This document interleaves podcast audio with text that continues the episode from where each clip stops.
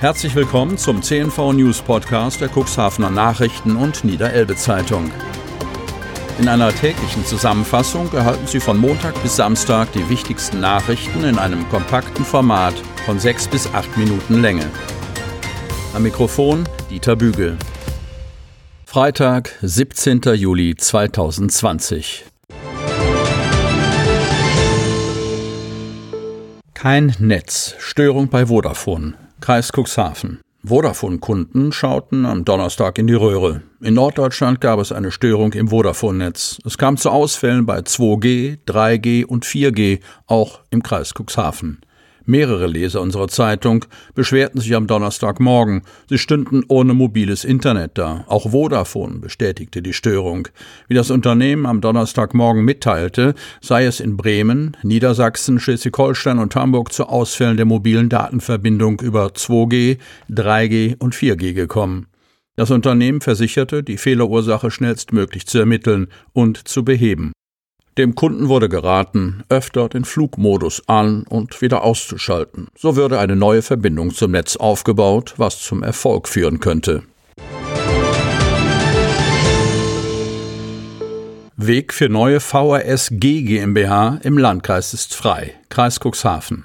Der Kreistag in Cuxhaven stimmte am Donnerstag mit großer Mehrheit für die Gründung einer gemeinnützigen Gesellschaft kurz G GmbH für die Volkshochschule im Landkreis Cuxhaven. Mit der Umwandlung wird die Grundlage geschaffen, den Bildungsträger mit Hauptstandorten in Geestland, Otterndorf und Hemmoor finanziell auf ein festes Fundament zu stellen.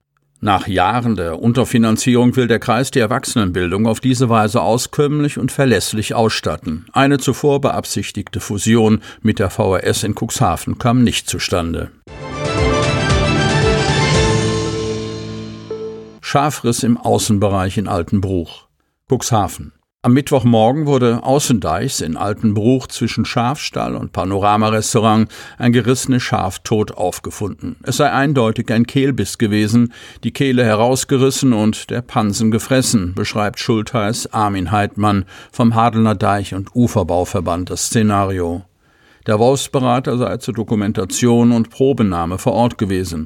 Ob es tatsächlich ein Wolf gewesen sei, werde letztlich die DNA-Untersuchung ergeben. Mit nur einem Riss auf weitläufiger Fläche sei es noch relativ glimpflich abgelaufen. In der Herde sei keine Aufregung festgestellt worden, so der Schultheiß.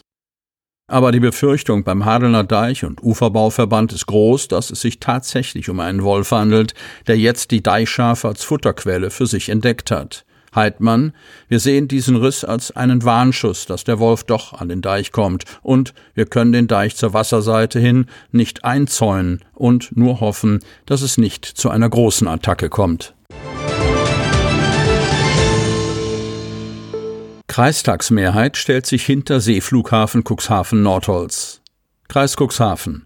Seit Jahren versuchen Grüne und Linke im Kreistag die Beteiligung des Landkreises an der Flughafenbetriebsgesellschaft für den Sea Airport Cuxhaven Nordholz in Frage zu stellen. So auch am vorigen Mittwoch.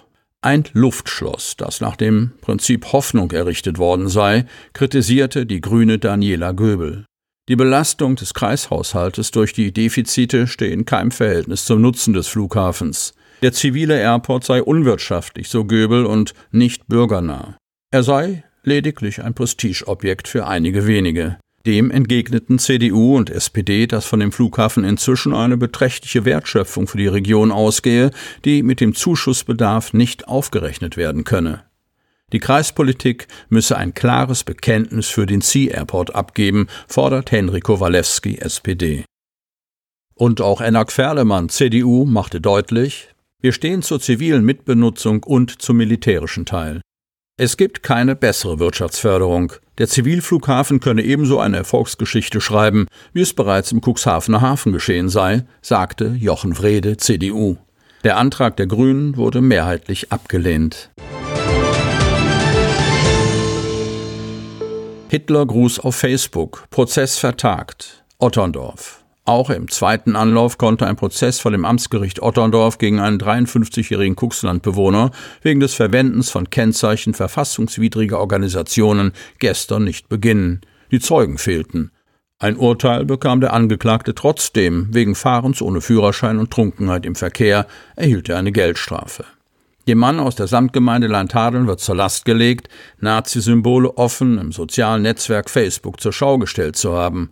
Nach Informationen unserer Zeitung soll er zu einem Facebook-Beitrag am 20. April, Adolf Hitlers Geburtstag, Bilder und Botschaften mit verbotenen Hakenkreuzsymbolen gepostet und verbreitet haben. Daraufhin hatte die Polizei Ermittlungen wegen des Verwendens von Kennzeichen verfassungswidriger Organisationen gegen den dreifachen Familienvater eingeleitet.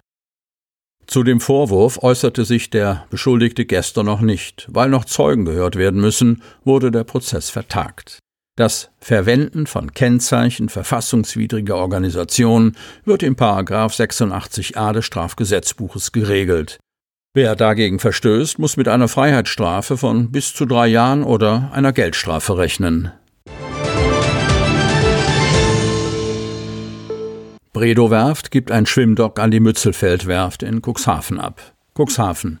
Die Cuxhavener Mützelfeld-Werft hätte gerne größere Frachter eingedockt und gewartet. Doch dafür fehlte bislang das passende Dock. Unser Standort wäre dafür bestens geeignet, meint Betriebsleiter Bodo Kindler. Jetzt hat die Werft einen Neuzugang erhalten, ein immerhin 80 Meter langes Schwimmdock, das die Reederei Wulf am Mittwoch von der Weser an die Elbmündung geschleppt hat. Das Schwimmdock hat die vergangenen zehn Jahre im Dienste der Bredow-Werft auf der Westseite des Bremerhavener Fischereihafens gelegen. Da die Cuxhavener Werft seit 2013 zur Heinrich-Rönner-Gruppe gehört, die im Bremerhavener Werftenverbund Bredow Dry Docks aufgegangen ist, handelt es sich also nur um eine innerbetriebliche Verlegung.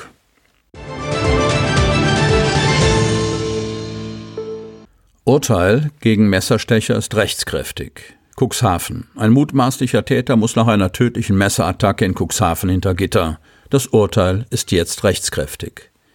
Die 13. große Strafkammer am Landgericht Stade hatte am 14. November vorigen Jahres einen heute 38 Jahre alten Mann zu einer Freiheitsstrafe von zehn Jahren wegen Totschlags verurteilt. Ihm war vorgeworfen worden, einen 24-Jährigen auf offener Straße im Cuxhavener Musikerviertel mit zwei Messerstichen tödlich verletzt zu haben. Die Verteidigung hatte daraufhin Revision eingelegt, um das Urteil gegen ihren Mandanten auf mögliche Rechtsfehler hin überprüfen zu lassen. Der Bundesgerichtshof hat die Revision gegen das Urteil durch Beschluss verworfen, teilt Gerichtssprecherin Petra Linzer mit. Damit ist das Urteil rechtskräftig geworden. Hintergrund der Tat soll die Beziehung der Ehefrau des Angeklagten zum Opfer gewesen sein. Die Staatsanwaltschaft nannte seinerzeit Rache als mögliches Tatmotiv und fragte, ob der Angeklagte seinen zwölf Jahre jüngeren Nebenbuhler habe ausschalten wollen. Der Beschuldigte bestritt allerdings sowohl Tat als auch Motivlage. Sie hörten den Podcast der CNV Medien, Redaktionsleitung Ulrich Rode und Christoph Käfer. Produktion Rocket Audio Production.